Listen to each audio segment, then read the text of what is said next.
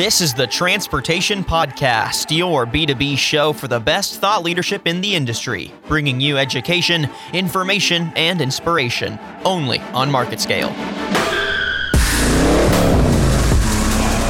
Just to try to reduce crashes and keep traffic moving smoothly, they're going to want a computer behind the wheel rather than a human. If problems mean more money spent on transportation, it can hurt your bottom line. Welcome to this week's episode of the Market Scale Transportation Podcast. I'm your host today, Tyler Kern. Thank you so much for joining me for this episode of the show. Market Scale recently traveled to the Chicago Auto Show to scope out the latest trends in the automotive industry. And this week's episode of the podcast features conversations with representatives from three different automakers who give us their thoughts on emerging technology for cars. Now, I know for some, when they hear the words car show, they think revving engines and popped hoods, but car shows are increasingly becoming as much a place to show off new technology as they are an avenue to display the latest V6. So, in this feature, we're going to take a look at what three experts on hand at the Chicago Auto Show had to say about technology and where it's going in the automotive industry. I think it's a really interesting conversation, and I'm going to be walking you through those conversations that we had with those three individuals. In our second feature, we're going to have a conversation with an expert on railroads. His name is Gareth Dennis, and he's a senior permanent way engineer.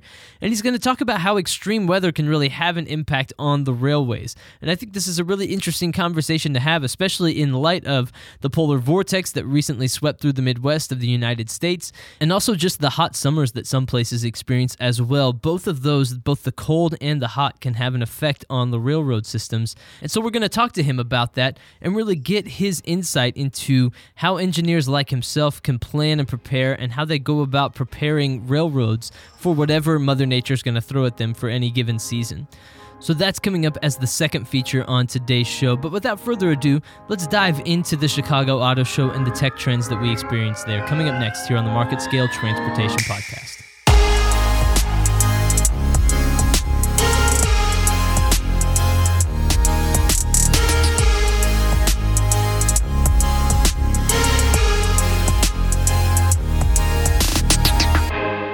As long as there are people who love getting under the hood and getting grease on their hands, the conversation surrounding cars will always revolve around horsepower and RPMs. I don't think that's ever really going to change. But another topic has entered the conversation, and it will only continue to grow in volume and importance, and that is the one involving tech and connectivity in vehicles. Market Scale visited the Chicago Auto Show with an eye towards the future, and in this feature, we're going to look specifically at the intersection of technology and automobiles. Matt Sloustcher, the manager of public relations for Acura, does a good job summarizing the importance of connectivity for automakers. Well, connectivity is as important as just about any other feature in a car today.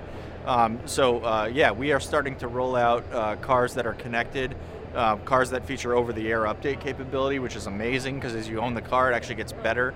The new third generation RDX is the first Acura deployed with our new HMI called True Touchpad Interface. Uh, it's got a 4G hotspot connection in the car, um, and we've already pushed at least one update to the car. It went on sale just in June, and we've already pushed one over the air update uh, that not only fixes uh, uh, uh, some issues that we've noticed in the field, but actually enhance and push new features to the car. Um, and that's going to continue. So as you own a car for four, five, six, seven years, it'll get better. And it's not just connecting users to their phones and other areas of their lives, as he mentioned. It's the ability to push software updates out to cars, ensuring that the tech inside them is still viable years down the road. We can make the ownership experience improve over time. Um, uh, essentially, people's expectations for devices today are shaped on their relationship to a smartphone, where there's an update every few months. So I, I think telling particularly a younger buyer that you're going to buy a new car and it's going to be locked that way for six years um, is simply not palatable to them. Um, it, it, doesn't work that way in their minds. Um, they want their cars to adapt just like their phone does over time. Um, so that's why it's, it's a really powerful thing for us to be able to deliver on that for the customer. However, the goal in adding technology to vehicles looks different across various manufacturers. Take this guy. My name is Bob Gleich. I'm with uh, Lexus Motors out of Plano, Texas, and I'm a product trainer. He explains the two goals for Lexus in adding technology to their vehicles, noting that one of their objectives is to mirror the connected objects that you have in your car to the ones that you already have in your home. Well, I, I see two things. One, to be able to communicate better with, with the world and to be able to customize your vehicle to another level. The other thing I look at is, is being having flexibility to have all of these different products in the car at one time. We're trying to cater to what you already have in your home. So if you have a, a Dot, an Echo Dot, or if you have a Google uh, home device in your home, you can you don't have to buy anything special to update your vehicle. It's already there. The addition of technology to the vehicle to help keep drivers connected to their larger ecosystems is obviously important, but driver safety is another vital area that can be impacted by the addition of new tech. My name is Bill Gubing, G U B I N G, and I am the Chief Engineer of the Explorer and the Police Interceptors. Bill is going to go on to explain some of the ways that Ford is using technology to make the driving experience safer for drivers. So this car is full of adventure-ready technology, and it really starts at with our Ford Copilot 360, which is standard across all models. And the Ford Copilot 360 includes such features as automatic emergency braking, uh, blind spot monitoring with trailer tow capabilities. So now not only are you protected in your blind spot, but also in your trailer's blind spot for as you're changing lanes. Comes with rear camera and full wash capability. So you tap your uh, uh, your uh, windshield washers, and it automatically washes the rear camera lens for you as well. Uh, auto high beams, auto headlamps, uh, really great features that make up the Ford Copilot 360. One question that is frequently raised regarding technology in cars is the advancement of autonomous vehicles. Some stories would have you believe that we're mere days away from never again sitting behind the wheel, only serving as passive bystanders while robot cars drive us from place to place. For some, that sounds like paradise. For others, that would be torture. But to Bob Gleit, all this talk is still a little bit premature. Well, we're walking at looking at autonomous vehicles, I mean, there's so many steps to get to a true autonomous. But if you look at our cars right now, we have the parking sensors, we have collision, we have collision avoidance, we have uh, lane change or lane keep assist. We have all these other products built into the cars already to give you that feeling of security and safeness while you're driving the car. For now, it sounds like manufacturers will continue to focus on making the driving experience safer and more enjoyable for drivers, and tech will play an increasingly large role in that endeavor. This is Tyler Kern from Market Scale, signing off from the Chicago Auto Show. For all of MarketScale's coverage of the Chicago Auto Show, head over to marketscale.com, click on the Industries tab, and scroll down to Transportation. There you'll find videos and written content covering the show as well, along with this podcast. So you'll have the full width of the MarketScale coverage there of the show. That way you can stay up to date with the latest trends going on in the automotive industry. Coming up next, my colleague Daniel Litwin sat down with Gareth Dennis, and he's a senior permanent way engineer and all around railroad expert. And he's going to talk about how extreme weather like the polar vortex or heat waves in Texas can really cause problems for railways. And he's going to talk about how those things can be avoided and what engineers like himself do to really prepare for extreme weather circumstances. So it's going to be a great conversation. That is coming up next here on the Market Scale Transportation Podcast.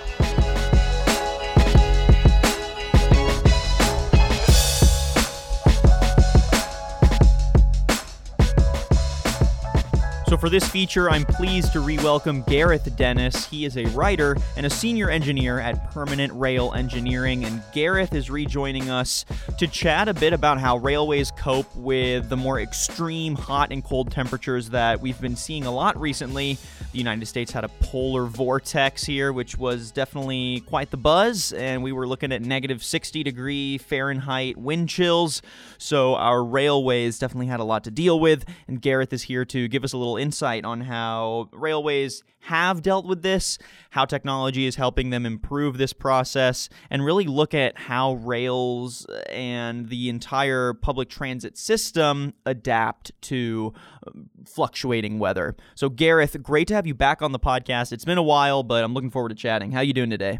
I'm well, thanks. Good to good to talk to you again, Daniel. Yeah, absolutely. Uh, following you on Twitter is definitely a treat. I love seeing all your um, all your transportation tweets, but then you also keep me up to date on a lot of UK politics. So I, I feel like you're you're making me a more well-rounded man. yeah, sorry about that, but there, hopefully there's plenty of fun transport stuff on there anyway. Yeah, a nice mix. Okay, so let's jump into our main topic here. Gareth, uh, I know I sort of already prefaced here the United States, especially the Midwest and the northern Midwest areas, had a pretty brutal polar vortex where just out of the blue we had deep deep freezes and temperatures that were um, pretty pretty brutal. Um, we had people that literally froze because of the temperatures. Um, so, you know, it was kind of a humanitarian crisis to a degree. Um, and there are a lot of conversation points with the polar vortex from uh, building management and how architecture can um, help insulate homes more effectively against difficult weather like this. But something we haven't talked about is public transit systems and how they fought to stay functional during um, these difficult polar vortex periods. So, has the UK seen anything quite as drastic recently? Well, yeah, no. So nothing quite as extreme as you guys have been dealing with over the last um, sort of it's a few weeks now, really, isn't it? That you've had these extreme yeah. uh, cold temperatures. So, um, but we've we've we've got experience of pretty ex- some pretty um, epic extremes. Of our own if you consider that we have a temperate climate that um, you know so we do push the boundaries up and down. But i mean you, you, there, there, are some pretty impressive pictures of um, of some points heating that you guys have in america. You kind of do it the old fashioned way which is you fire gas heaters and flame shooting up through the track to make sure that those points to let tra- trains move from one side of one track to another can still work. So there are some pretty extreme images. But actually to keep the infrastructure system running, you've got a huge range of things happening. So, you know, you've got to account for the fact that drivers need to be able to get to the trains in the first place. And if their road is clogged up, they've got to deal with the snow. You've got to deal with clearing platforms so it's safe for passengers with ice and snow. You've got to deal with the fact that the trains maybe don't perform as well. The, the fuel efficiency isn't as good, or maybe the wires, um, the overhead wires freeze. So there's a huge range of things that the, the, the, the railway has to deal with. Um, you know, extremes of temperature also mean that you know when uh, steel um, shrinks when it's really cold, just like it expands when it's hot, and so actually you get an increased number of rail breaks uh, going on. So that's actually where the rail, you know, these huge lumps of, of steel that form rails actually snap because it's so cold.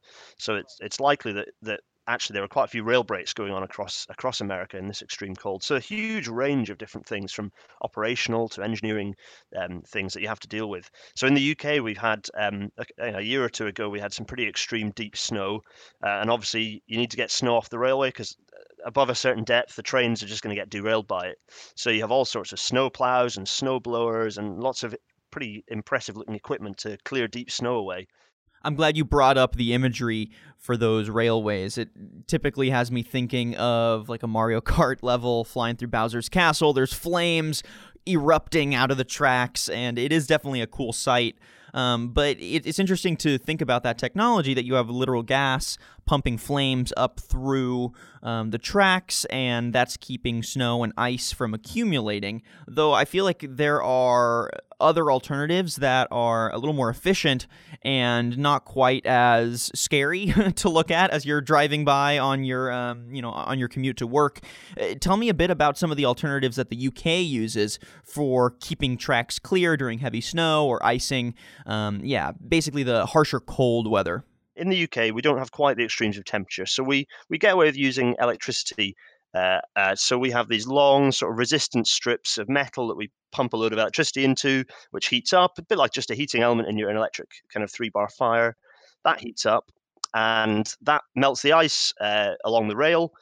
And that allows the rail, particularly through switches and crossings where you need the rails to move freely um, without getting clogged up. And so that works down to about minus 20 degrees Celsius. But, clearly, you guys at the moment are having much more extreme temperatures than that. So, for example, in Sweden, again, they use electricity, but everything just has to be a bit more beefy. They need a bigger power source.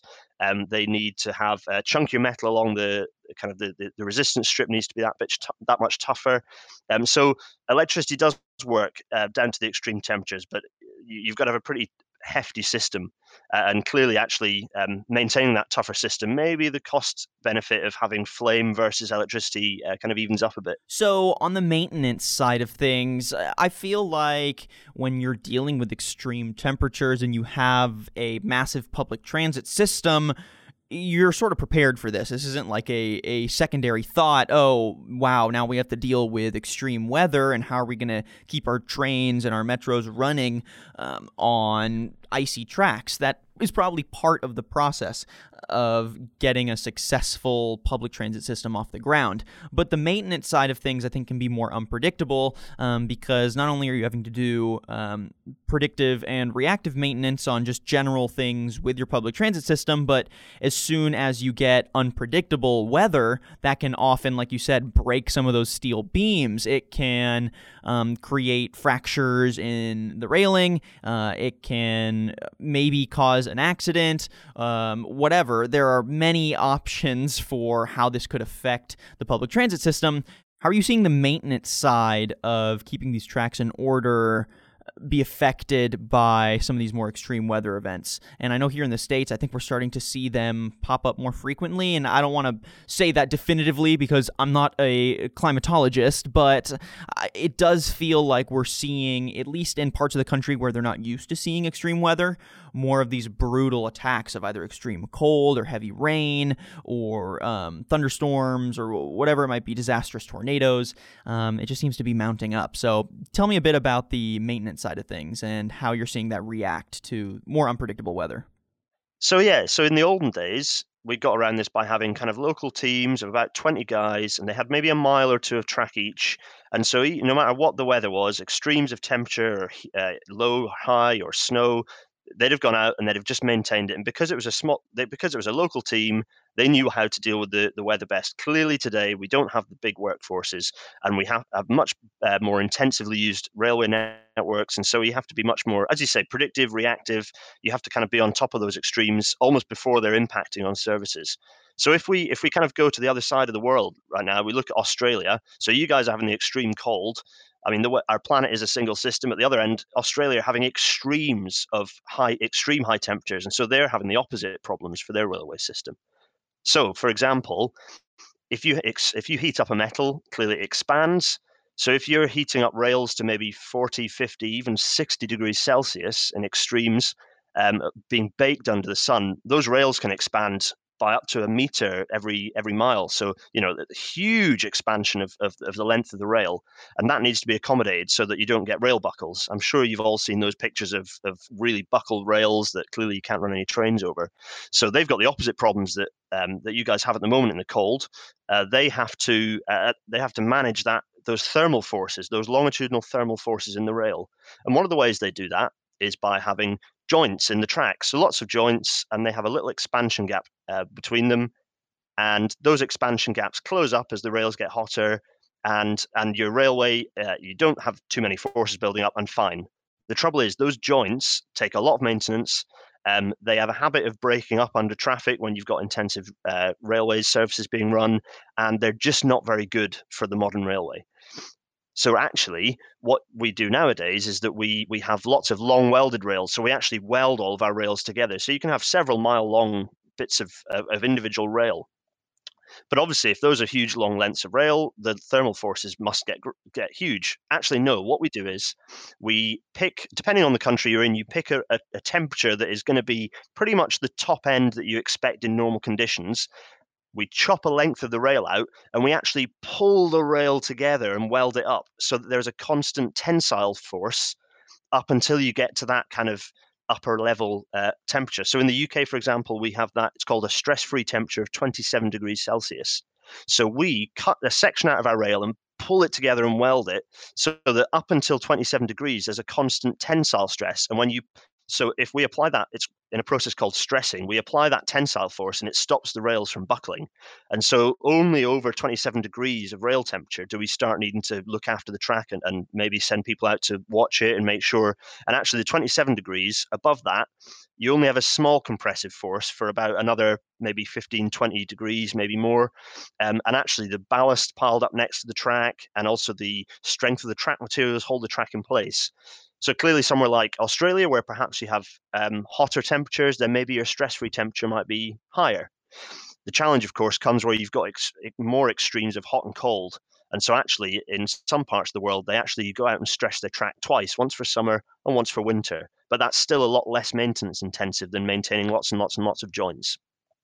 So that's one example of, of how we manage kind of uh, the, the kind of planned maintenance to ensure that we're ready to deal with extremes of temperature. I mean, it still sounds like a bit of a headache if you aren't totally prepared, or if the weather event comes out of literally nowhere and it is an extreme weather event i mean there's there's typically other things that you need to be worrying about like the the public transit system isn't the the final piece. I mean, there's if it's something disastrous, you know, you need to be worrying about public safety and perhaps evacuation, but if it's something not that disastrous, right, something that is just impacting day to day operations, then I feel like the public transit system, if that can operate, then it's sort of a good sign that the rest of the city can pull itself together and function. Um, do you, do you feel a yeah, lot exactly. of pressure from businesses and just from individuals that during extreme weather events we need to have the public transit system operating because i mean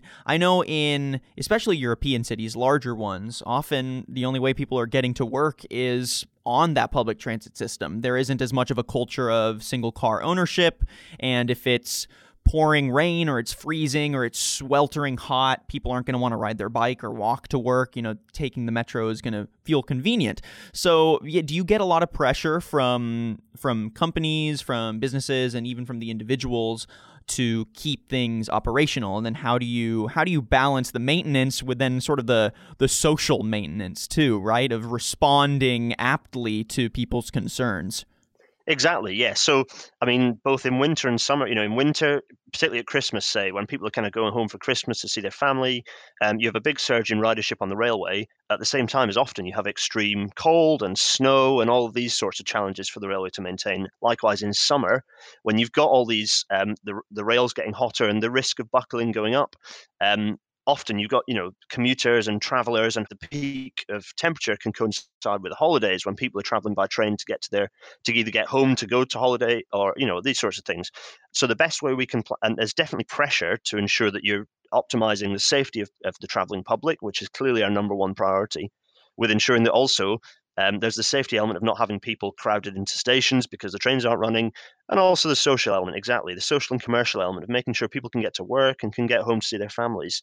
So the best way we can do this is by looking back at past experience and essentially having an action plan. So rather than just reacting kind of a bit blindly and kind of running around like headless chickens, we've got lots of plans that we put into place that we know that to have extra staff ready at stations to clear platforms, extra drivers ready if other if their colleagues can't get to the train on time, lots of preparation and planning. So we have huge amounts of, of action plans about um, extremes of, of, of, rainfall as well, of course, of flooding, um, extremes of snow, um, and temperature, of course, is a key one. So it's all about planning ahead and, and, and really preparing across. And it's not just the infrastructure manager. Obviously, they have to work where you've got infrastructure and train operations being separate. There's got to be a lot of close working between those groups to make sure that everyone's working together, pushing the same direction, so that we keep everyone safe and keep everyone in the on the move. But definitely there's pressure. But that's part of why you go into this industry is because you know you want to make sure that you're delivering the best for uh, for your passengers and freight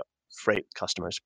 Well, Gareth, thank you so much for joining us on the podcast and giving us this insight into how public transit systems deal with more extreme weather and obviously dealing with keeping your riders safe and happy because happy riders, safe riders means a successful public transit system. So, Gareth, thanks again. Uh, why don't you tell our audience where they can follow you on Twitter and on social media to follow up on all your great public transit transportation thought leadership? Yeah, thanks, Daniel. So, um, uh, at Gareth Dennis on Twitter, or just uh, search Gareth Dennis on Twitter, and you'll find me ranting and raving about public transport and sustainable transport more widely. But uh, thanks, thanks again, Daniel. Absolute pleasure as always. Thank you to Gareth Dennis for joining the podcast today, and thank you so much to my colleague Daniel Litwin for conducting that interview. Unfortunately, we've come to the end of another episode of the Market Scale Transportation Podcast. Thank you all so much for joining us for this episode of the show. As I mentioned earlier in the podcast, head over to that Market Scale Transportation Industry page and you can find more content just like this, more podcasts, more written content, as well as videos. There you can uh, spend some time browsing around and see all of the B2B content that we have housed there. Thank you again so much for listening to this episode of the show. We will have another episode of the Market Scale Transportation Podcast shortly, but until then, I've been your host today, Tyler Kern. Thank you for listening.